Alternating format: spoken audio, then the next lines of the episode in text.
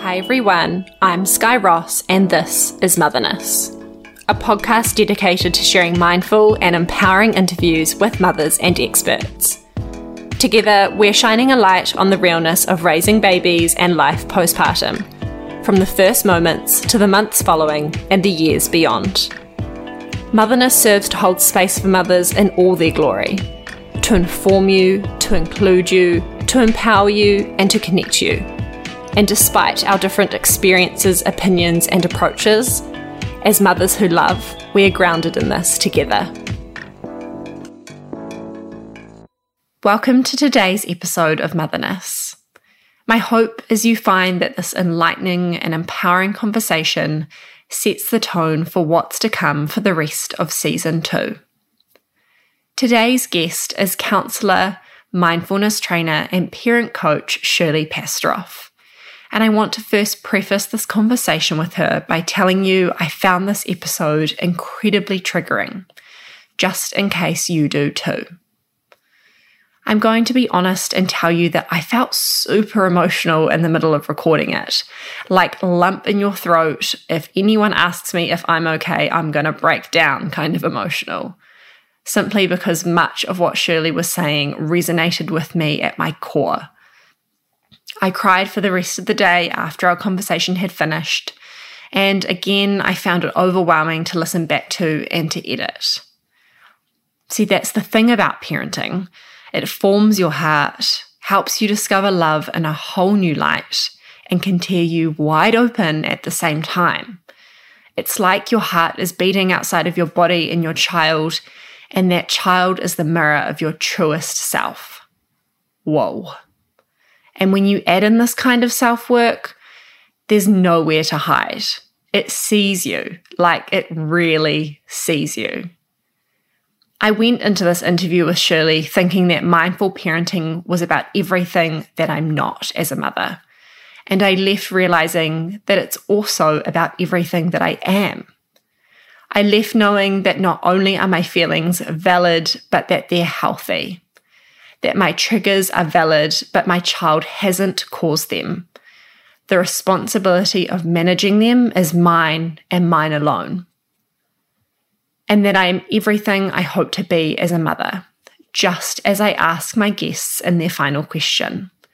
The fact that I care, that I'm growing as a parent and trying to do better, proves that I am worthy of this gig, even on the days where I feel like I'm not. To some of you, I fear this intro might sound ambiguous or fluffy, or that in the first 20 minutes you might be tempted to shelve this interview altogether but I only ask you to persevere. If you get to the end and you still don't get it, that's all good. Thank you for listening. But if you have trauma, a wounded inner child, or you have a simple desire to be a more mindful parent, I believe listening to the entirety of this conversation has the power to alter your course as a mother or as a father forever. Shirley is also the author of the life changing book, The Mindful Parent.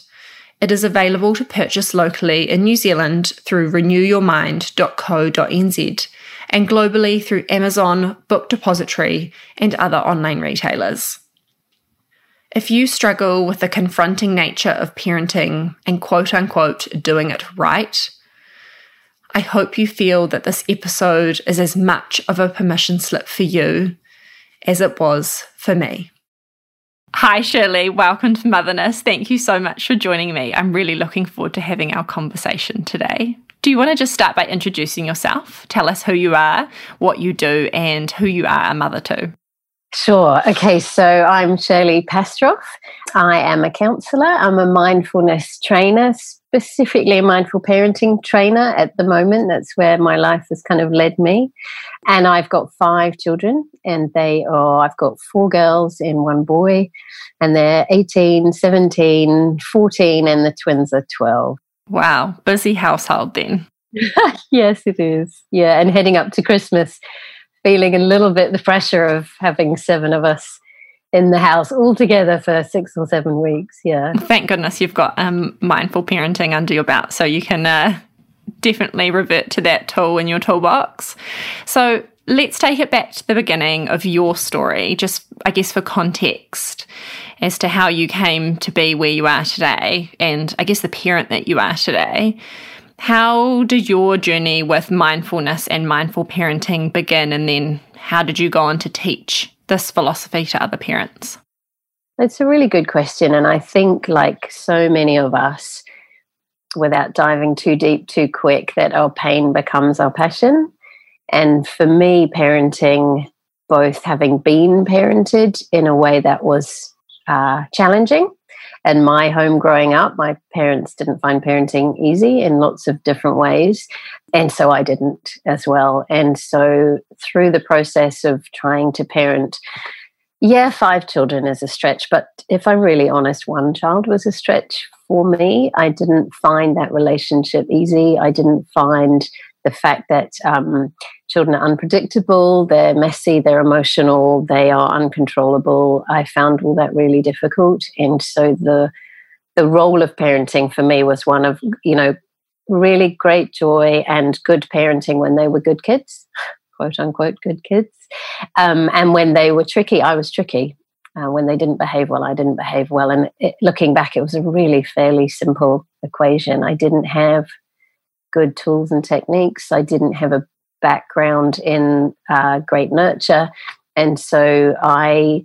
I think what set me on the path towards mindful parenting way before it became a job was because it was an area of my life that lots of other things were going quite well. I looked fairly successful on the outside and and with five children, you know, there's nothing like leaving the house with them looking even vaguely clean for people to give you compliments. So I thrived on all those compliments, but deep down, that uh, if only they knew the the yelling and the and the crying. You know, I was just as much doing those behaviors as my children. If if only they knew, they might not give me so many compliments. So I think I was catapulted into uh, exploring is there another way to do this because it's really not working for me. Mm. And so, what was that exploration for you? Did you do a course? Mm. Well, um, I actually came at it sideways in the end. So I'd always been interested in in psychology and counselling, but felt that it was a, a sort of path I needed to wait till I was a bit older to do. And so I got really interested in studying that when the twins were little because I had stayed home with the kids. And I'm not sure that was a great choice, if I'm honest. I didn't um, have enough stimulation for myself outside of the kids, but I decided to retrain as a counselor at that stage. And it was really to work with grown ups, um, not with kids. It was to help me understand a bit more about psychology and the way I function. I had never thought about it being connected to parenting, but I came across some ideas, some uh, ideas about mindfulness, about the brain, about neuroplasticity, about emotion validation that began to put the pieces together even while professionally I wasn't considering it as a parenting um, focus at all that I began to find some tools and techniques that were working for me. And so, what I ended up doing was that I became a counselor. And while I was doing, I was running small mindfulness courses just for general public um, and had loads of questions about how on earth do you do mindfulness with lots of kids. And I remember at the time thinking, I'm really not like it's helping me personally, but there's still lots and lots of drama and um, high emotion and reactivity between me and the kids. And so that that was the moment I thought, right, if this material, this mindfulness, these ideas are worth their, you know, all the research around them. If it's true, then it has to be true. Getting five children out of the door in the morning. It can't be true when you have no kids or if you've got 10 day retreat in Tibet or something. You know, it, it either works for normal human beings and stressed and stretched human beings, or it doesn't. And that set me on the path of all the research and the writing and then the work that I now do with parents. Mm, amazing. So let's break it down then. For those who don't know or think they might know but don't have the clearest idea, what is mindful parenting and what are the foundations of that philosophy? I love these questions because sometimes the massive balloon of mindful parenting becomes so huge for me that I find it, I've almost forgotten how to really simplify mm-hmm. it down, distill it right down. So this is great. So for me, um, there's two areas of mindful parenting. One is the um, theory of it, and the other is the techniques and the practices, and they go hand in hand. Lots of work around, but both um, all forms of mental health and healthy relationships have both in them if they're going to be effective. So some I think um, that I've come across in the past that I found unhelpful are theorizing about things, and then other areas where it's very practical, but there's not a bigger picture idea of what's actually going on, particularly at a brain level. Mm-hmm. So for me, mindful parenting is the idea that um, we we gently and kindly take our attention off our children and turn that attention on ourselves as parents. And the reason it has to be gently and kindly is because often we're trying to resolve things that aren't working well in the home. And our focus of attention is often on our children and how they are not behaving like we want them to, not uh, turning out to be the kinds of humans we thought they would be. And so, what we have to be really careful of is as we turn that tension on ourselves, it's not with that energy of judgment. So the energy is uh, curious, it's kind, um, but it's very much um, focused on the idea that the atmosphere in the home, which is a reflection of the internal atmosphere of the parent or parents in the home, is how our children grow up.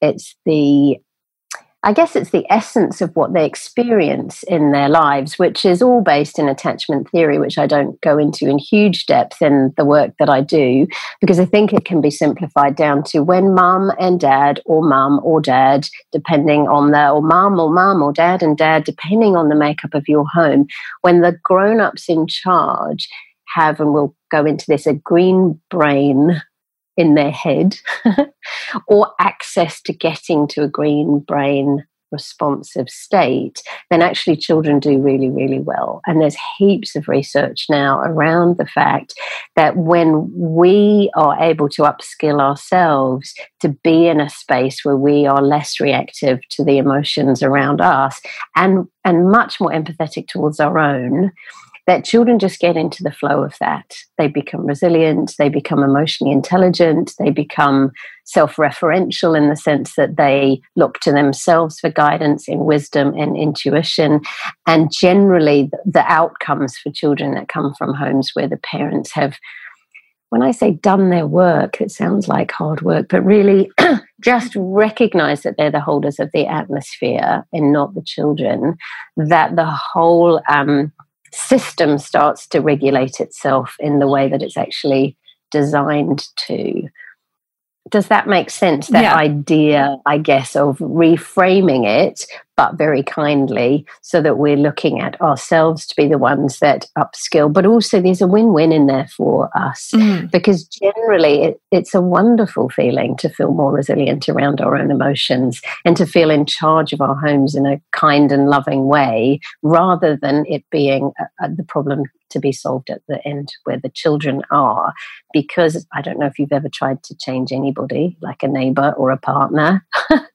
or a friend or a mother it's just the same with our children. We don't actually have access to changing other people in the same way we have agency in shifting and changing things about ourselves. Mm. So it's a much more accessible route towards a, a harmonious or at least a really fun home to be in. Yeah, I mean, initially that realization, I mean, I, I have ever since I had my daughter realized that it's actually not about me controlling or changing her, but that she is, in fact, a reflection of myself and my greatest and deepest flaws as a human and as a parent. And it can be a really confronting reality.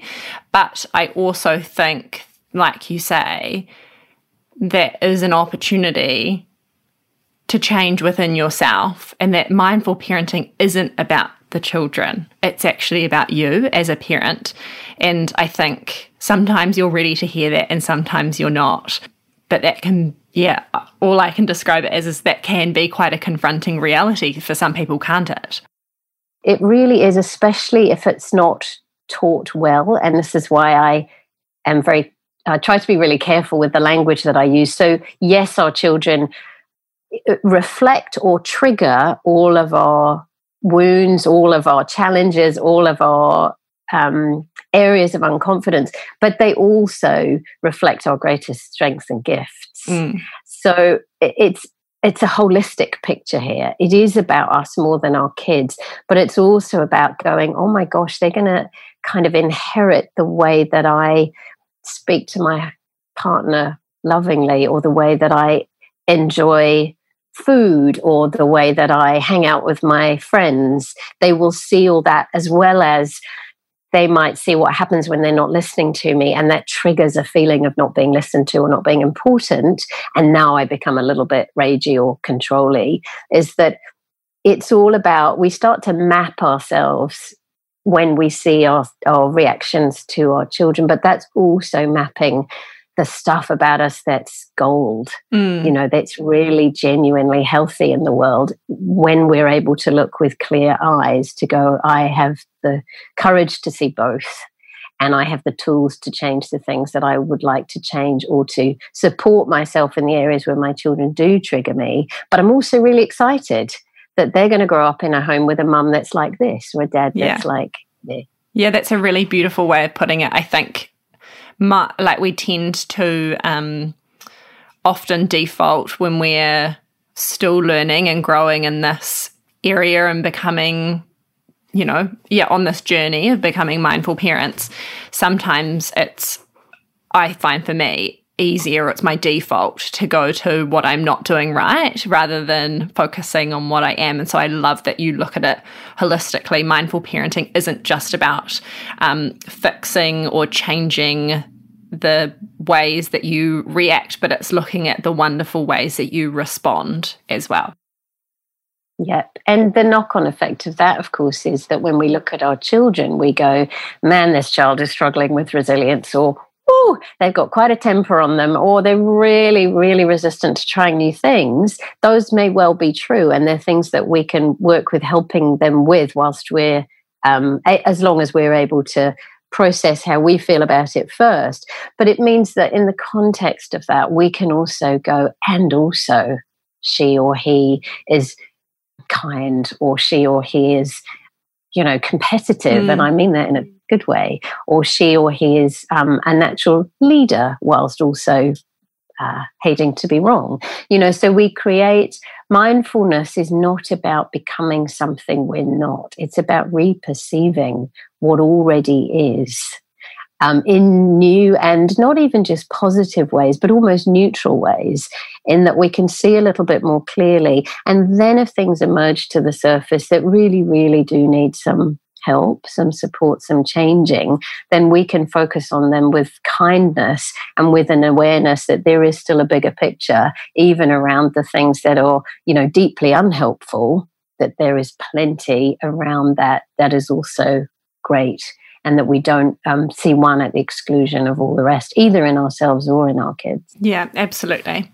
So, Let's talk about the benefits that you've seen since you've done this. What have the benefits been for your children, your relationship, and your entire family?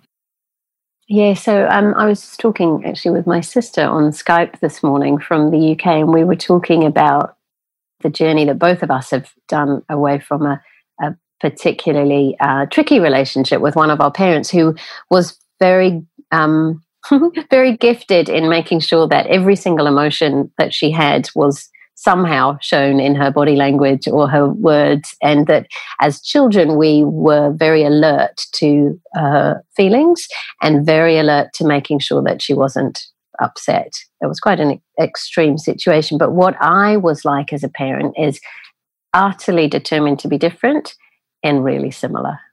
And that was that gutting feeling that so many of my clients say to me is i i promised myself i wouldn't be like my dad or i mm. i vowed that i wouldn't be like m- my mum and and i'm doing the same thing or i hear their words in my words. And so for me that was my story what I have learned through mindful parenting is this wonderful gift of being able to validate all that I'm feeling, but process it in a way that protects my children from experiencing some of it and sometimes most of it, so that they're living in a much more calm environment where I have access to being able to go, Hi, I'll teach you through some of the techniques, but that I can go, she's not listening, or she's saying no, or he's come in too late for his curfew again.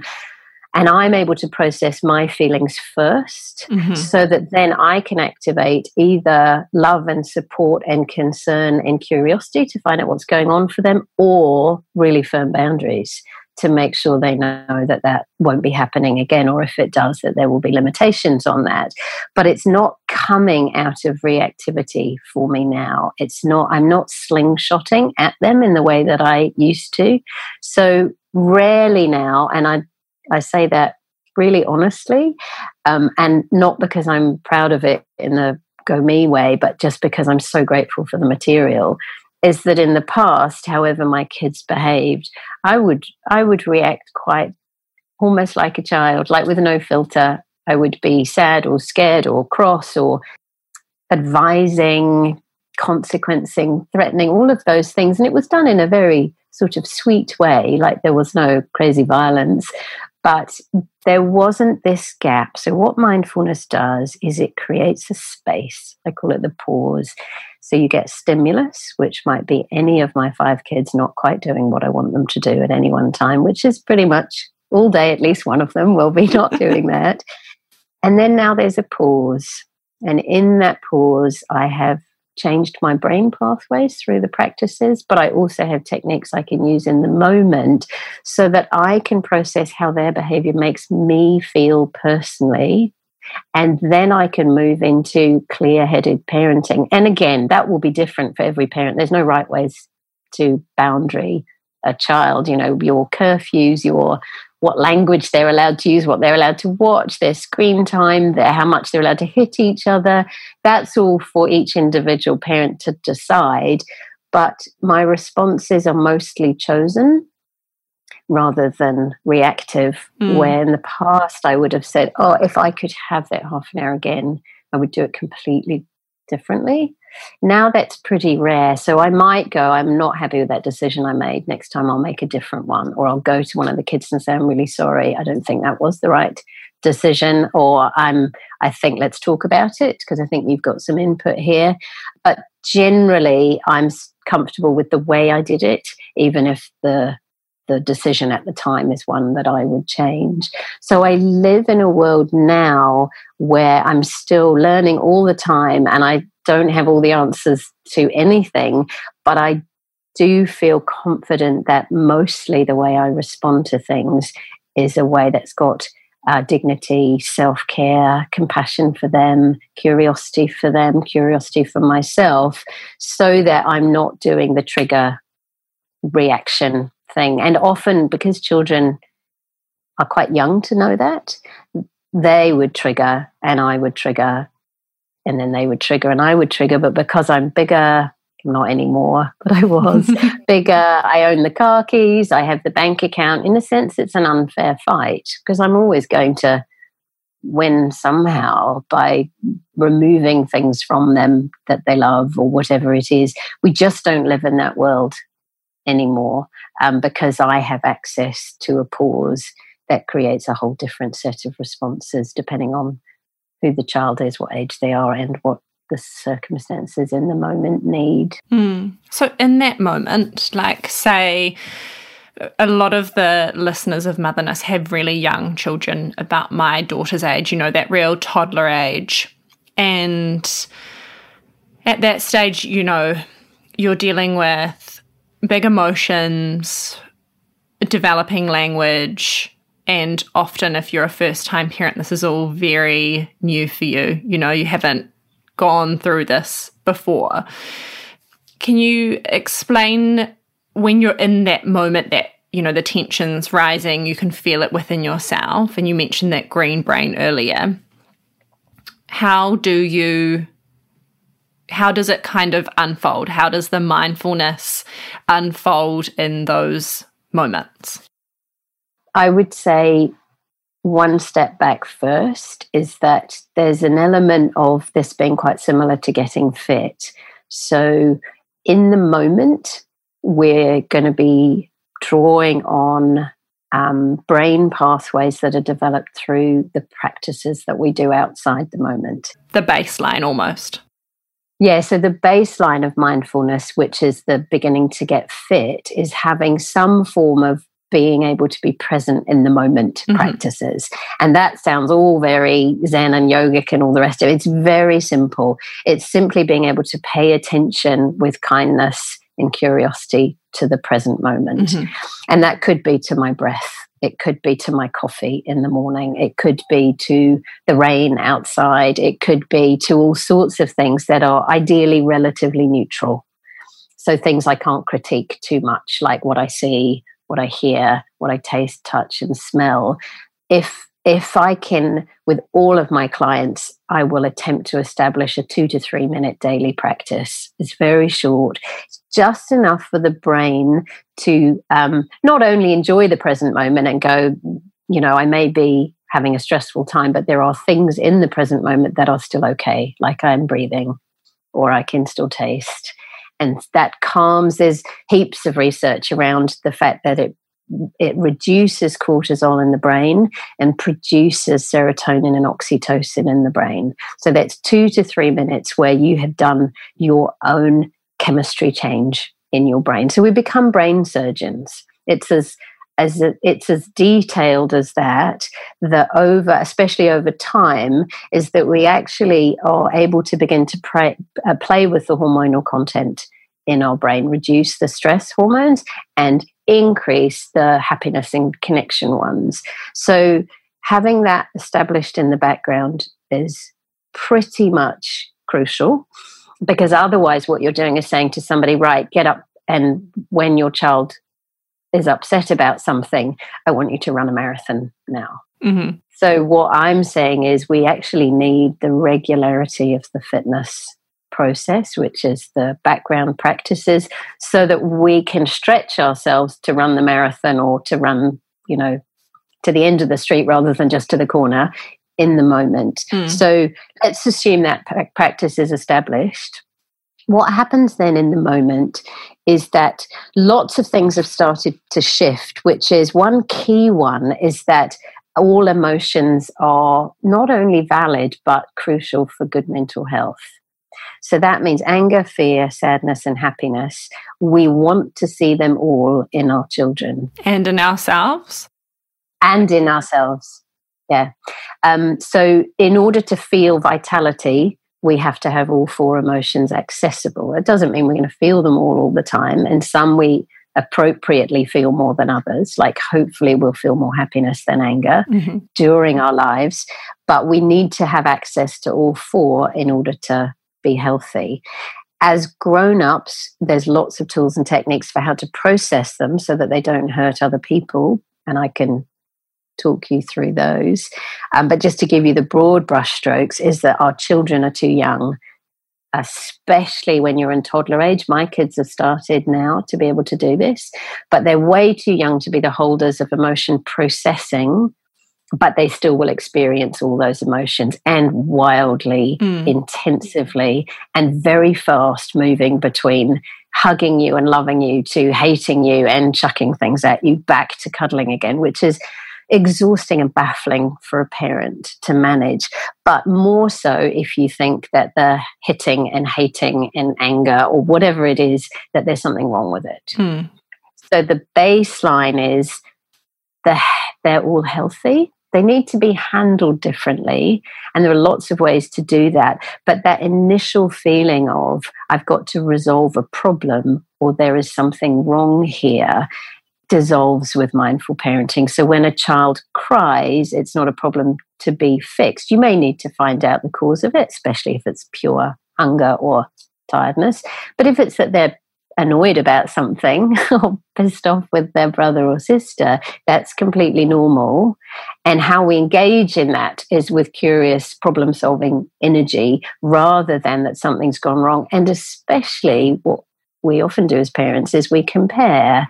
So our brain may go straight to, I bet in that house down the road, they're all speaking nicely to each other, or the children are all happy and eating homegrown food and playing board games together. Like our brains play these tricks on us. And what mindfulness says is, uh, no, this is the now. This is completely normal. And what do I need to help them? Do they need help and support, or can I just let this go? Like, is there a safety issue here? There often is. We need to you know, stop a child hitting another child. But that ability to go, children are supposed to be scared, they're supposed to be angry, they're supposed to be sad, and they're supposed to be happy, or at least they're supposed to be able to access and express those so that that I'm not holding from the moment I wake up that feeling of how long are we going to be in harmony together before it all goes wrong as opposed to going, this day will be filled with all four emotions for all of us, probably. And I am upskilling myself, or I'm learning how to validate all of those within myself and offering an environment in which all of those are welcome, and then moving into the tools and techniques for how to handle them. So we start off with a very different mindset as opposed to the mindset that says, I must be doing something wrong as a parent if my child keeps having temper tantrums or um, keeps having meltdowns and not being able to recover, that's when we start off on the back foot and usually find it really difficult to parent well in those situations. Mm, absolutely. I mean, something that I try to do in the moment, like say, I don't know, Albie's raisins have run out and she, you know, because she's eaten them all, and she feels emotional about it and gets sad and is disappointed and frustrated, I try to think I can relate to those feelings. The context perhaps doesn't make sense to me because I have a rational, fully developed adult brain that goes, well, when you eat all the raisins, the raisins are finished. But for a toddler, they don't get that. And I think our learned behavior from our parents is to go, you're okay, it's okay, get over it, because to us it's not a big deal.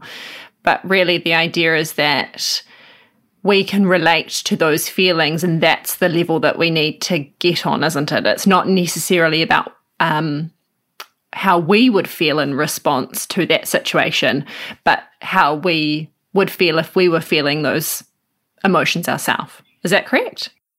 Yeah, it really is. And uh, for those parents out there listening who for whom this all sounds a bit fluffy um, i i just i want to reassure you that this is as much about efficiency and about getting through difficult hmm. situations mm. much quicker as it actually is about empathy so i am not as empathetic as many parents that I know, but I'm absolutely all about getting through difficult situations as fast as possible and not getting stuck in them.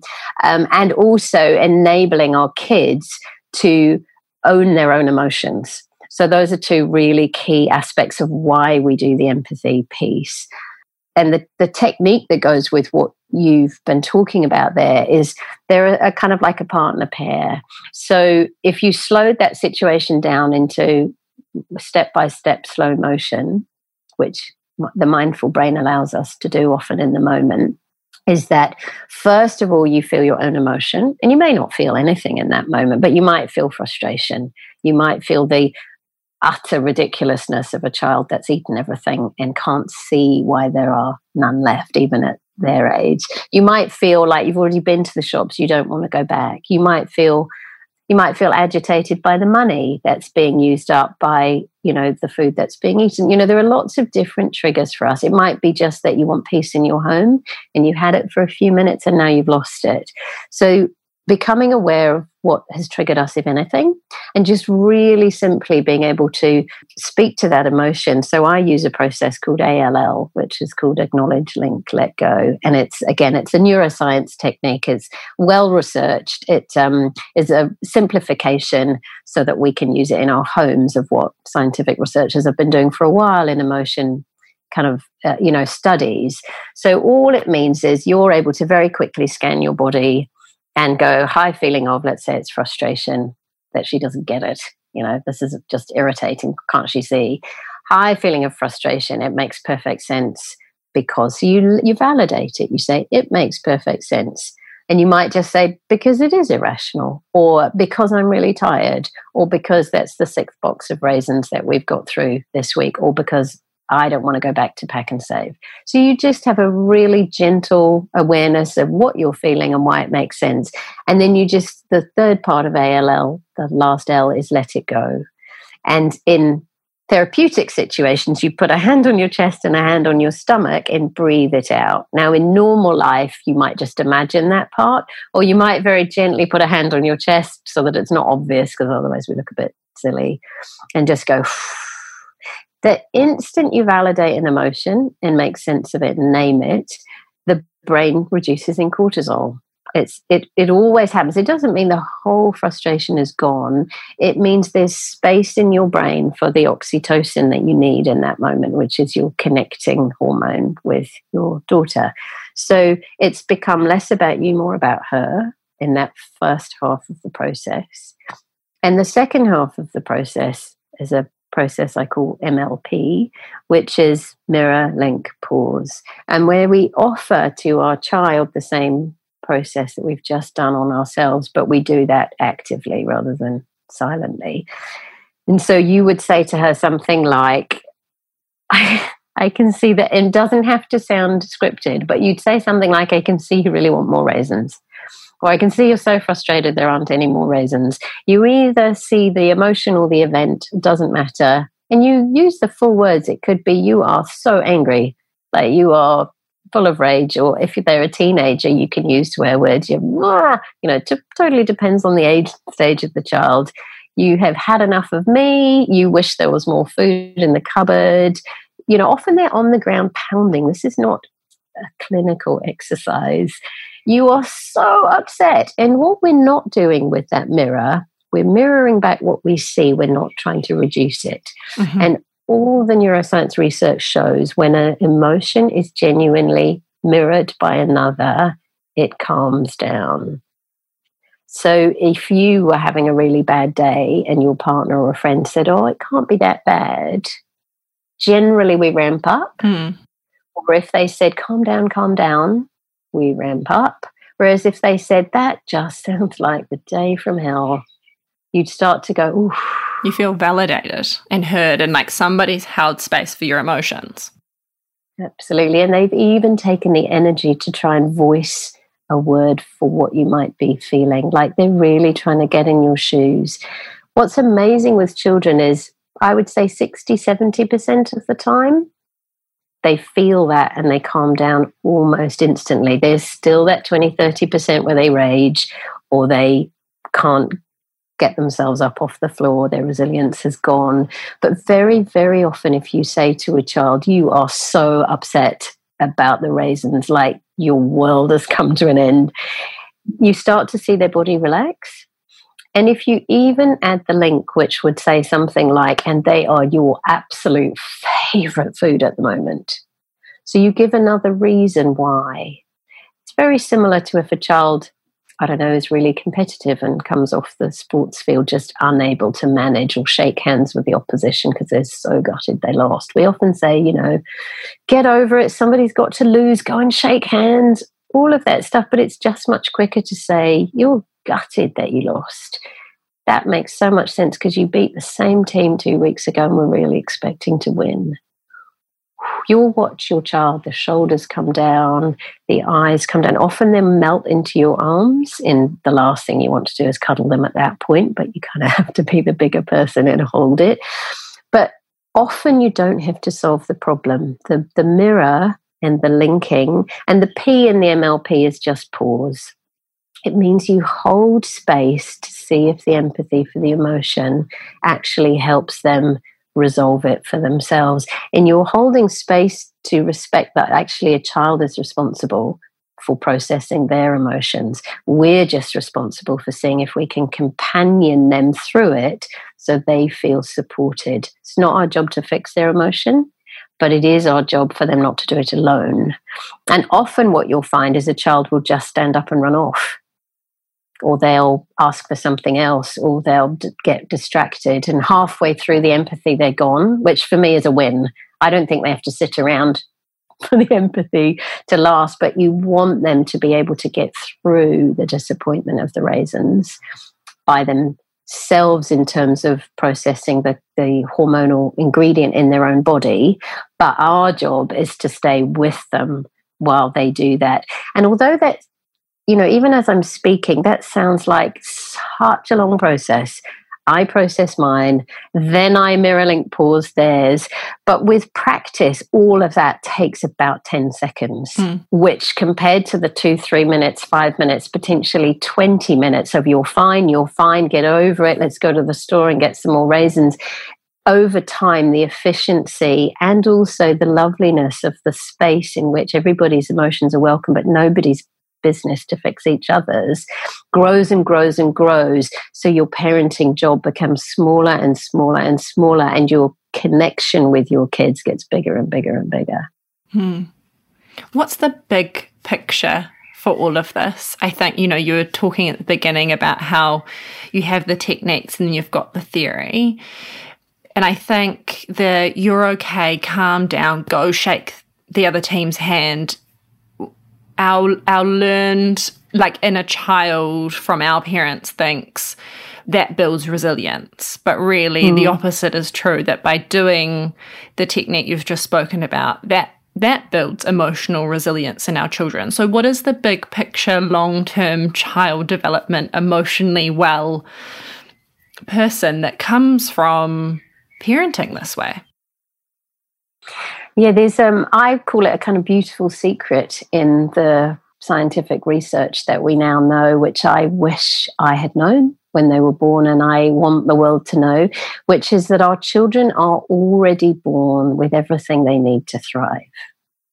So we are not responsible for their thriving. We are the gardeners, we're not the carpenters. It's an entirely different job.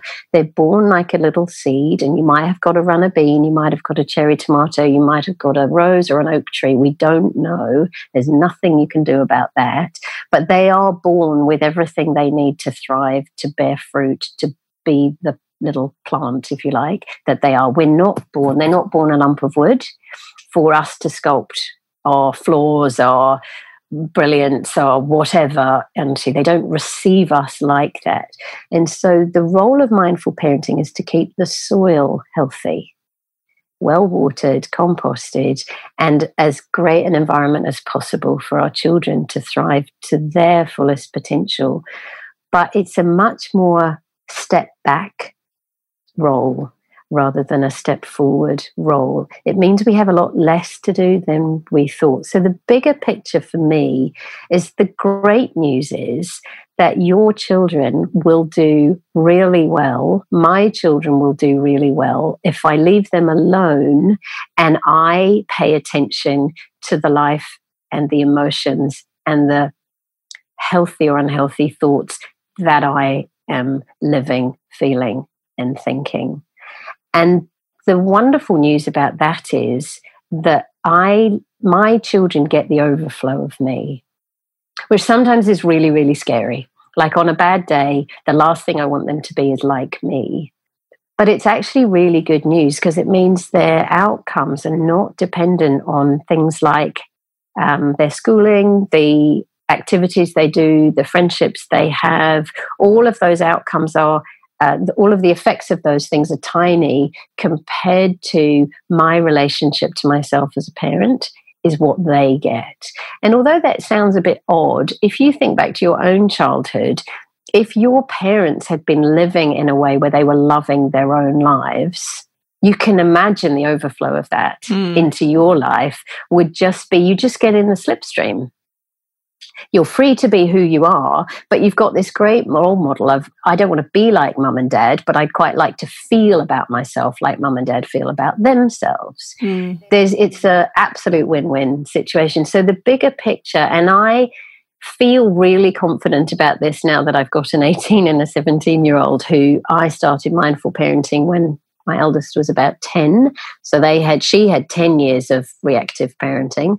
The others had a bit less. She remembers it. None of the others do, which is really interesting in terms of brain development for kids. She talks about how mum used to be and how she is now. Whereas my son, who's only 14 months younger, goes, I don't remember that mum, uh, which is a sort of a relief. But my 18 and 17 year olds are very, very free to be themselves. They like themselves. They are not in any shape or form model children, but they are comfortable in their own skin. They are really mentally healthy.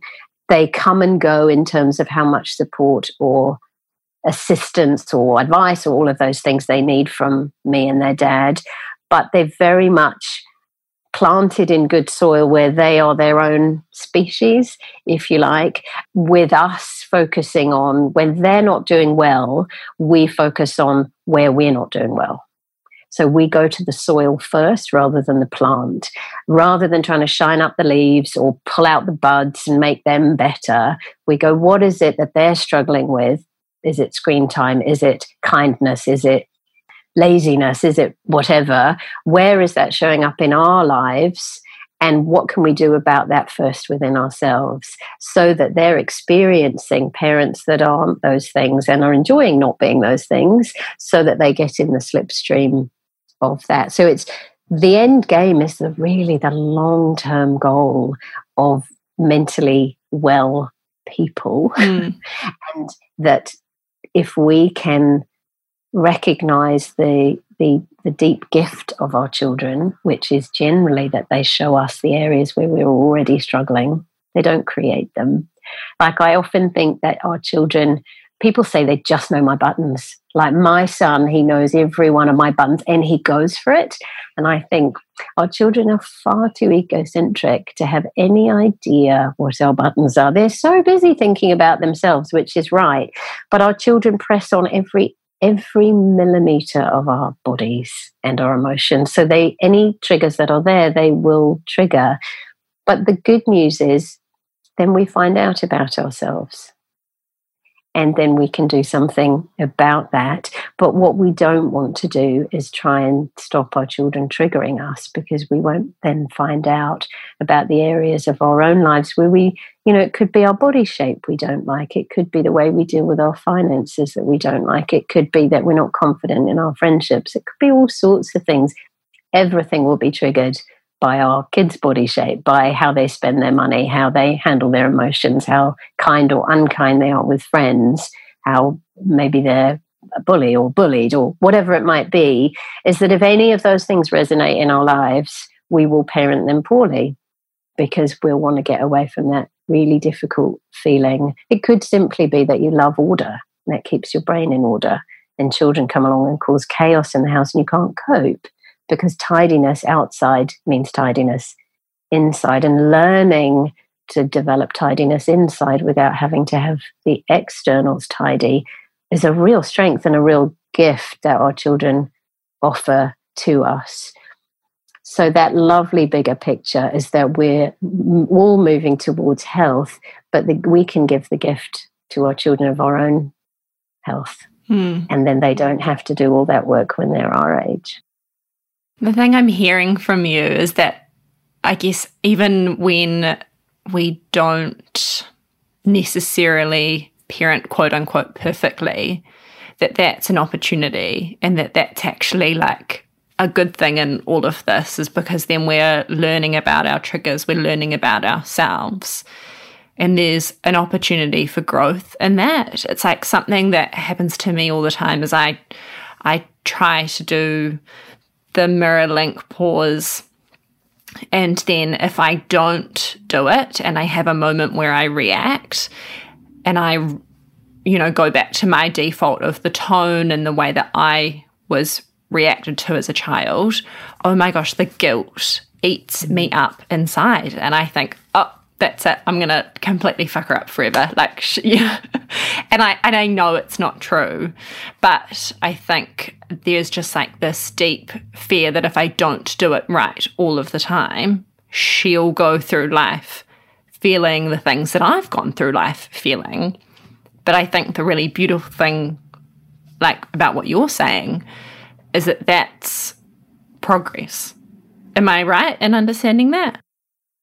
Yeah, de- definitely. And I, I would say even more so that that beautiful spirit underneath that of really, really wanting to quote unquote get parenting right. Yeah. Is if we can take that energy and turn it towards Skye, towards you, and say, can I treat Skye better in this situation? So we take that same energy of, I want to treat my child so perfectly that she never goes through anything get shifted to I want to treat treat me better so that I'm kinder to myself in all of my mistakes. And then that role models to her, who's going to make loads of mistakes and be the recipient of loads of other people's mistakes. What you're role modeling is that she can then be kind to herself. Mm. So the perfectionist buzz is a really difficult one because the energy underneath it is so lovely. But the result of it is that we then role model perfectionism and guilt to our children, and that becomes our overflow. Mm. So, this is where that mindfulness practice is really, really helpful because if our brain practices paying attention with kindness and curiosity every day to something neutral, and the common ones are our breath and our senses, we're training our brain to literally pick out and pay attention to things, anything with that energy. So it's only a small step from there to pay attention to your own, the fact that you just yelled at your child, or for me, the fact that I just kicked her. My book starts with me. the day that I threw my child's lunchbox across the kitchen and smashed it because I was so angry with her because she'd lost three in a row, and I had gone out and bought her a new one, bought her a really lovely one, thinking she deserved the most basic box that I could find and choosing to be the bigger person. And she came home and turned her nose up at it. And I was so angry that I threw it across the room and smashed the brand new lunchbox. So I had to buy another one. And that those situations are not uncommon at all for those of us who are parents who go, I'm not like that as a person, but somehow my children drive me to the worst of myself. When we have a mindfulness practice where we're practiced at paying attention with kindness, it's then only a small step for me to take myself up to my bedroom and go, Hi, feeling of rage. I'm paying attention to you with kindness.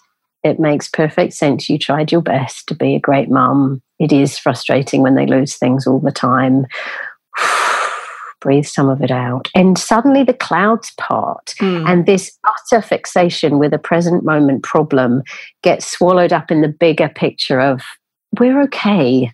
I can go down and apologize. It's a lunchbox. We can shop together for a lunch. Like suddenly the whole, what I call the whole brain comes online, which is the green brain as opposed to the red brain, which is very fixated and focused and filled with cortisol and adrenaline, is that that means every time you go into even a small version of that, where you're, as you say, you're overrun with guilt, you can actually stop and go, hey, feeling of guilt.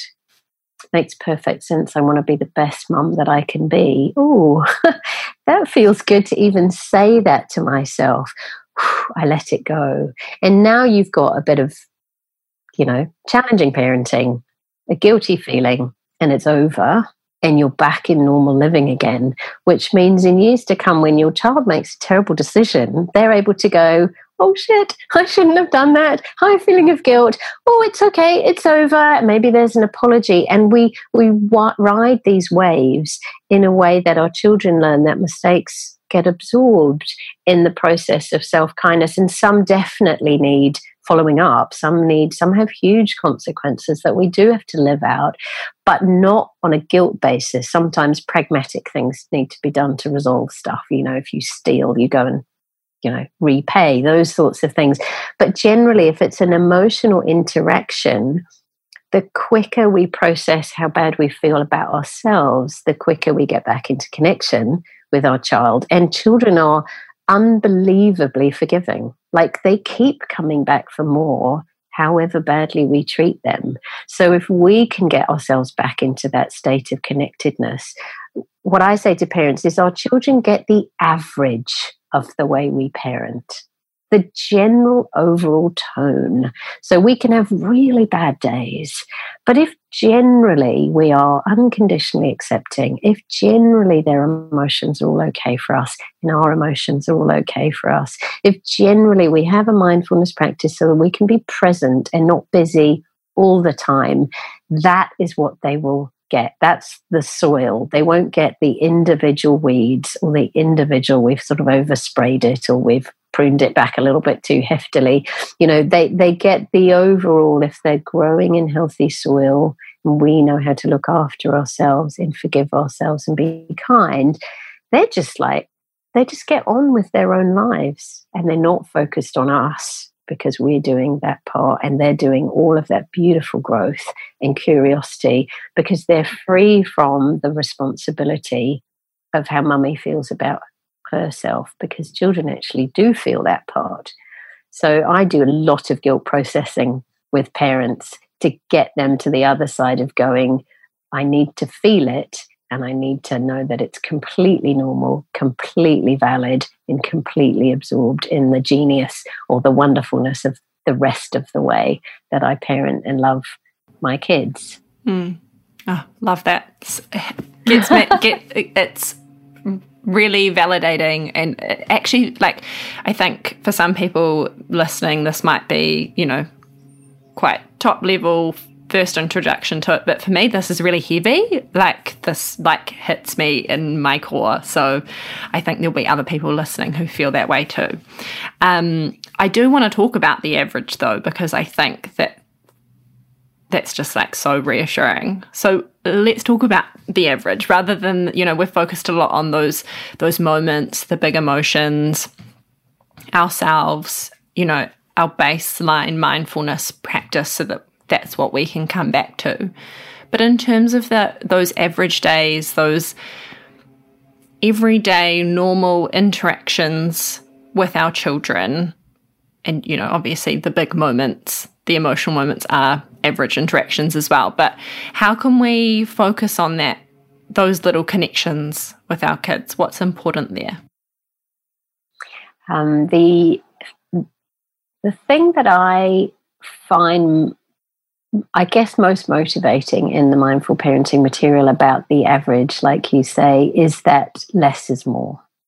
So, mindful parenting is the art of subtraction, not the art of addition what the attachment science is showing us now is that children thrive and i've already mentioned this but it's great in this context to you know revisit that idea. Children thrive in an environment where there is a general atmosphere of unconditional acceptance where they're not being uh, improved upon, where they're not being seen to be, they'll be better people in five years' time when they can read, or they once they're out of nappies, or um, once they can leave the house without me having to take them everywhere, then we'll be okay. Is that great parenting is simply about um, a, a sort of really low level generic acceptance of what's right in front of me. And that doesn't mean spending loads of time with our children. It actually means being relatively available in a green brain space, which means we're not so busy that we're unable to be interrupted and we're not so stressed that they can feel the tension. So if you're in the home watching TV, cooking dinner, maybe playing with one of the kids, maybe not, even reading a magazine, your children will feel the relaxedness of the environment and they will be fine. So, what I um, what I love about what we're discovering is that this whole concept that children need focused, careful interaction. It's a really modern idea. Came about in the 1970s.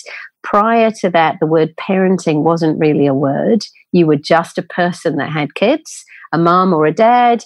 And as long as you created a good environment in the home that was, you know, safe and curious, then your children would be fine. Now, some of that was quite distant parenting, but we've gone the opposite direction now, which says this plant will not grow unless I am busy with it all the time, unless I am shining its leaves, unless I'm pulling it up out of the soil with all the different things that I need to offer the child in terms of what they eat, what they are exposed to, what they're protected from, what they have opportunities to do. All of those things are sort of cherries on the cake, but actually they often eat away at the cake itself.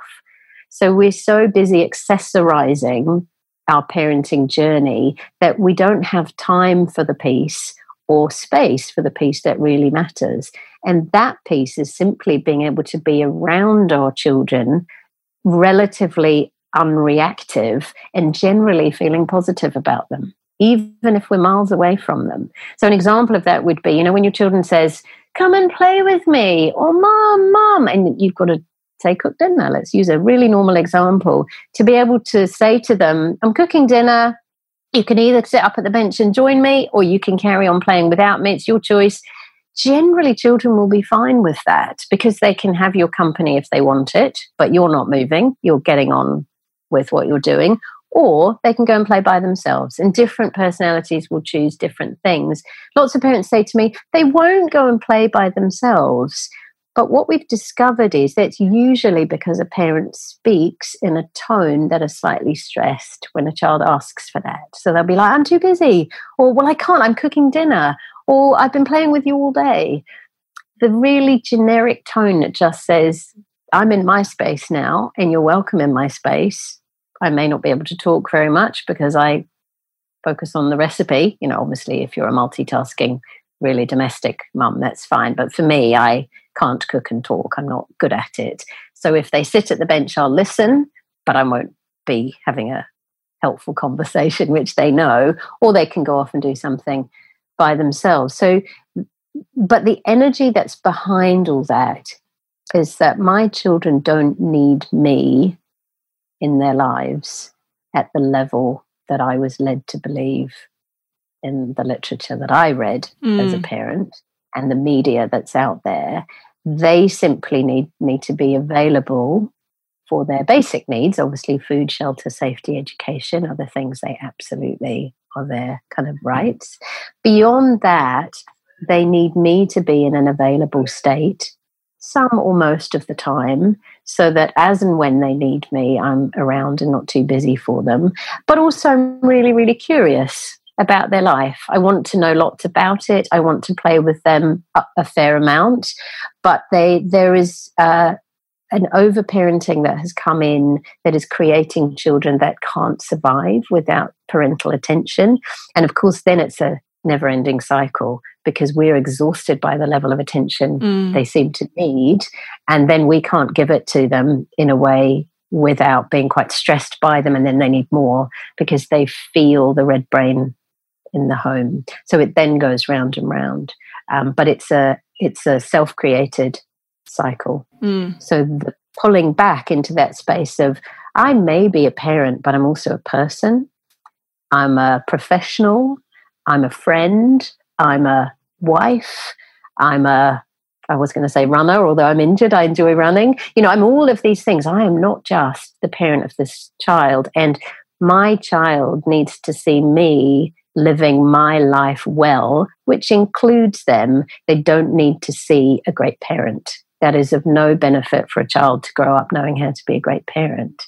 We want them to grow up knowing how to be a person that enjoys their life. And that includes all the things I do that exclude them, mm. like going out for dinner without them and getting them a babysitter and having them howling because they don't want us to go is really important that we do those things and that our lives don't become about our children so the average of any mum and dad's life should be the whole of that parent's life.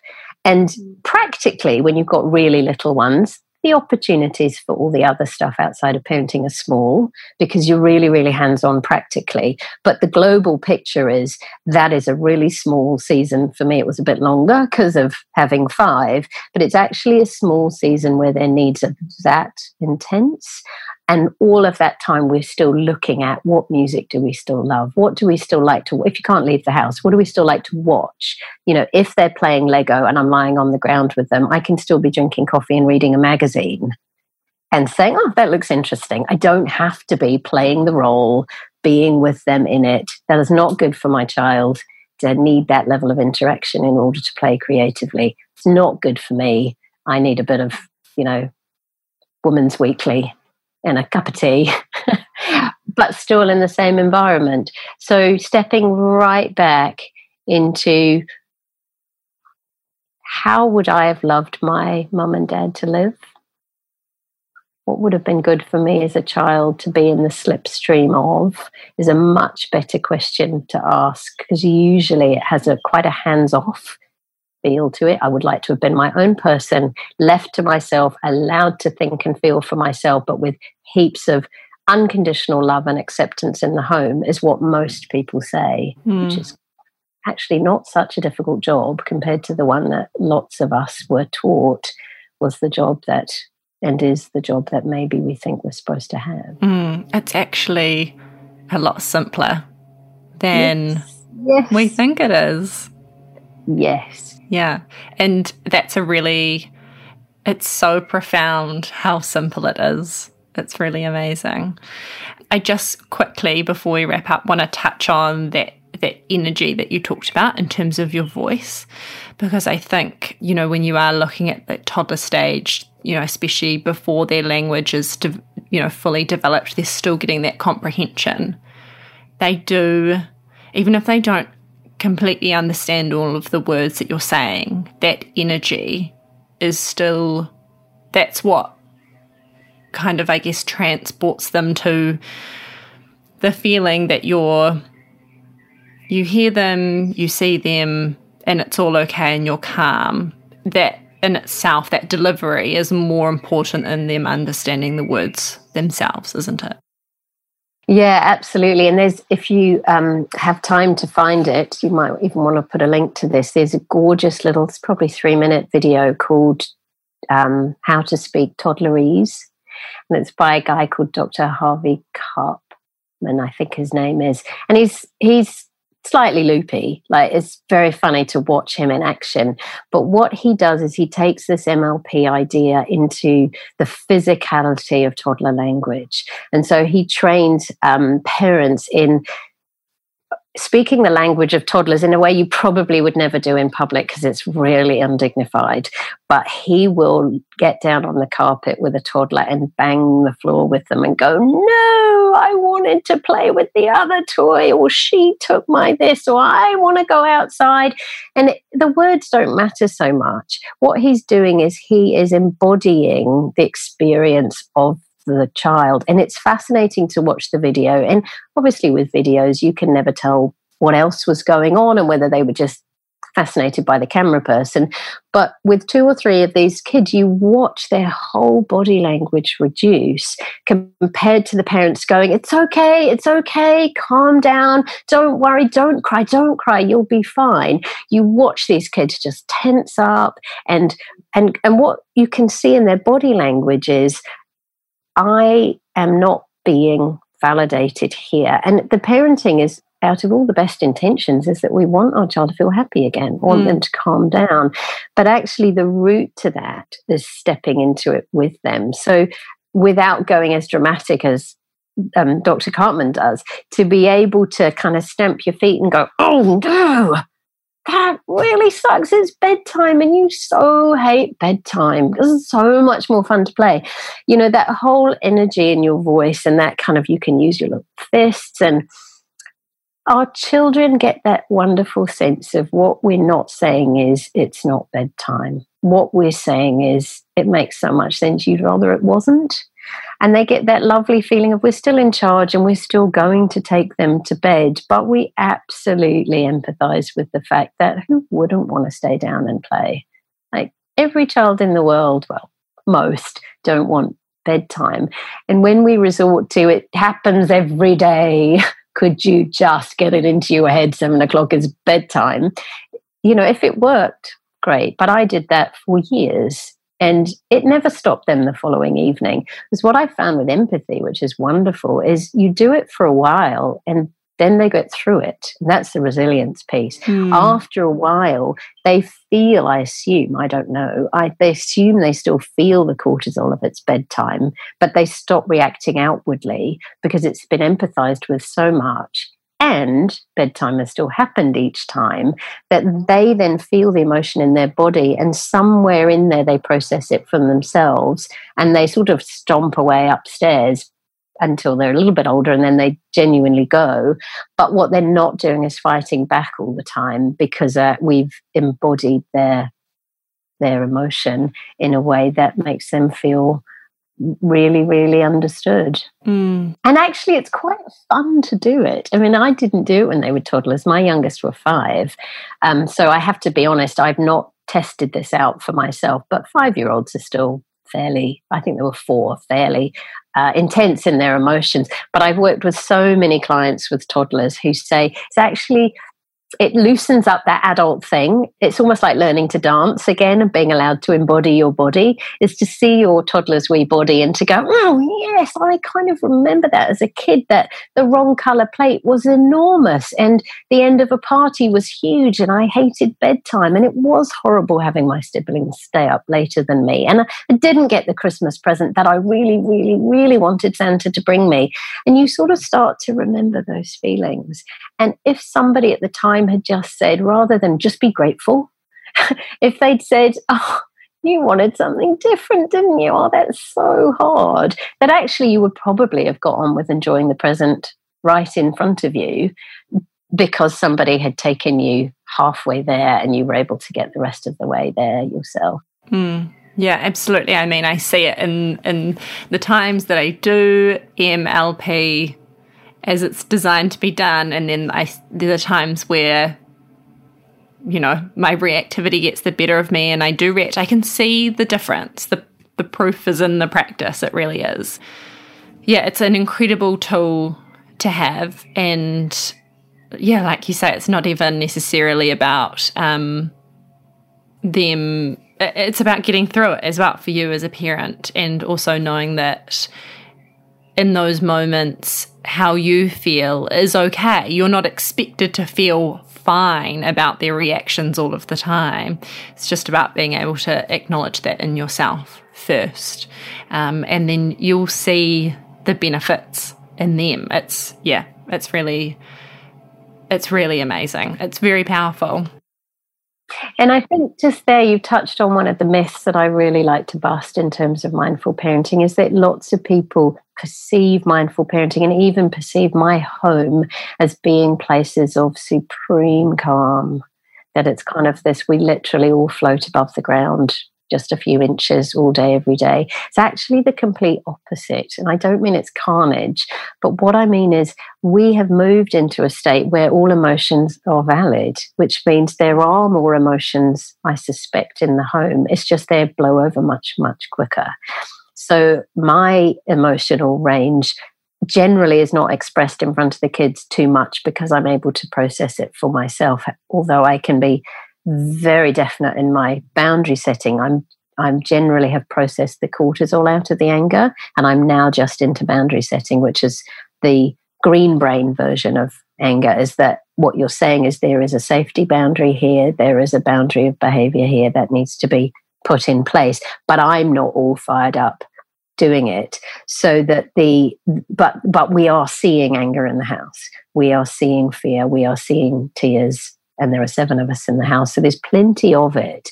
The difference is we're not expecting to sort each other out and get them to stop quickly, which usually lengthens an emotion. It means that once the MLP process is being used, there's a there's a healthy respect for the fact that somebody may need to keep on processing the emotion or be grumpy or annoyed for quite a while, and then our job is just safety, just to make sure that people aren't too disrespected or or hurt, but that that person doesn't have to reset to happiness too quickly. And so that if you walked into our home on any given day, there might well be at least one, if not two or three people in the middle of fear, sadness, or anger. And trying to get through it either with the support of somebody else or through a bit of negotiation or possibly a full blown row. But that, that doesn't now sit within a what went wrong model of life. It sits within a were we able to empathize and respond and boundary and help them get through it? Was there a kind of bit of a learning journey? Did they access some of their own resilience? Or was it just super reactive, reactive, reactive, where we just came out of it feeling worse about ourselves and worse about each other?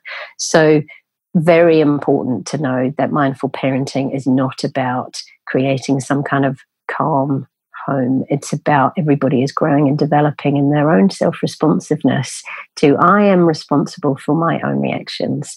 And as each child starts to grow, even at 18 months, they start to watch and see whether you are taking responsibility for your own reactions. They don't know that. Or whether you're sort of throwing them back at them, like it's their fault that they've triggered you, and and it's very organic for our children if they get it modelled especially when they're really little. Like I, I had to relearn a lot of things with my kids, but the parents I work with who do this from birth, their children are learning to talk about their emotions and to say, but mummy, it makes so much sense. I was really angry with you, but and the mum to go, wow, well done. That's an amazing awareness. kids are doing this from three, four, five. Mm. And wow, what an amazing thing to to watch the fact that our brains are really capable in these areas of recovery. There's a real bounce back mechanism as long as we don't judge it or judge ourselves in the process and just stay curious, then it means all of these things keep coming. Emotions keep coming, but they come and go with a flow that doesn't damage the fundamental unconditional connection doesn't get swayed by what's going on on the emotional ups and downs that are more on the surface level of that deep connection that we can then have with our kids. I have one final question for you, and it's a question that I ask all of my guests, and it's a personal question. And I, I think this will resonate with you. I, I believe that the mother we hope to be, the parent we hope to be, is exactly the kind of parent that we are or the mother that we are, even during those times of reactivity or when we have our bad days. That, you know, like we were talking about, the average is the truth, the essence of who we are as a parent. So, Shirley, what kind of mother do you hope to be? And therefore, what kind of mother are you? Oh, how do I answer that? I, the kind of mother that I hope to be is one who is really, really gentle and kind to my own vulnerabilities, to the vulnerabilities I have as a result of a mum that struggled to like herself. So I hope to be, and I think I'm growing into a mum that doesn't compare too much with others. It's a real temptation when you're the mindful parent author to think you have to be the most mindful of parents, but actually, I'm not as mindful as many parents out there who maybe had a an upbringing where they got more unconditional connection than I did. So I want to be a parent that is growing into an unconditional acceptance of myself first and foremost. And I'm no idea how far along that journey I will get, but I'm I'm on that path now. Thank you so much for listening to this episode of Motherness. For more empowering interviews like this one, check us out on Apple Podcasts, Spotify, or wherever you like to listen. And if you like today's episode, please subscribe and leave a review so more listeners can discover all that Motherness has to offer. We are at motherness.podcast on Instagram, and our DMs are always open if you need advice or would like to chat. I'm Skye Ross, and you've been listening to Motherness.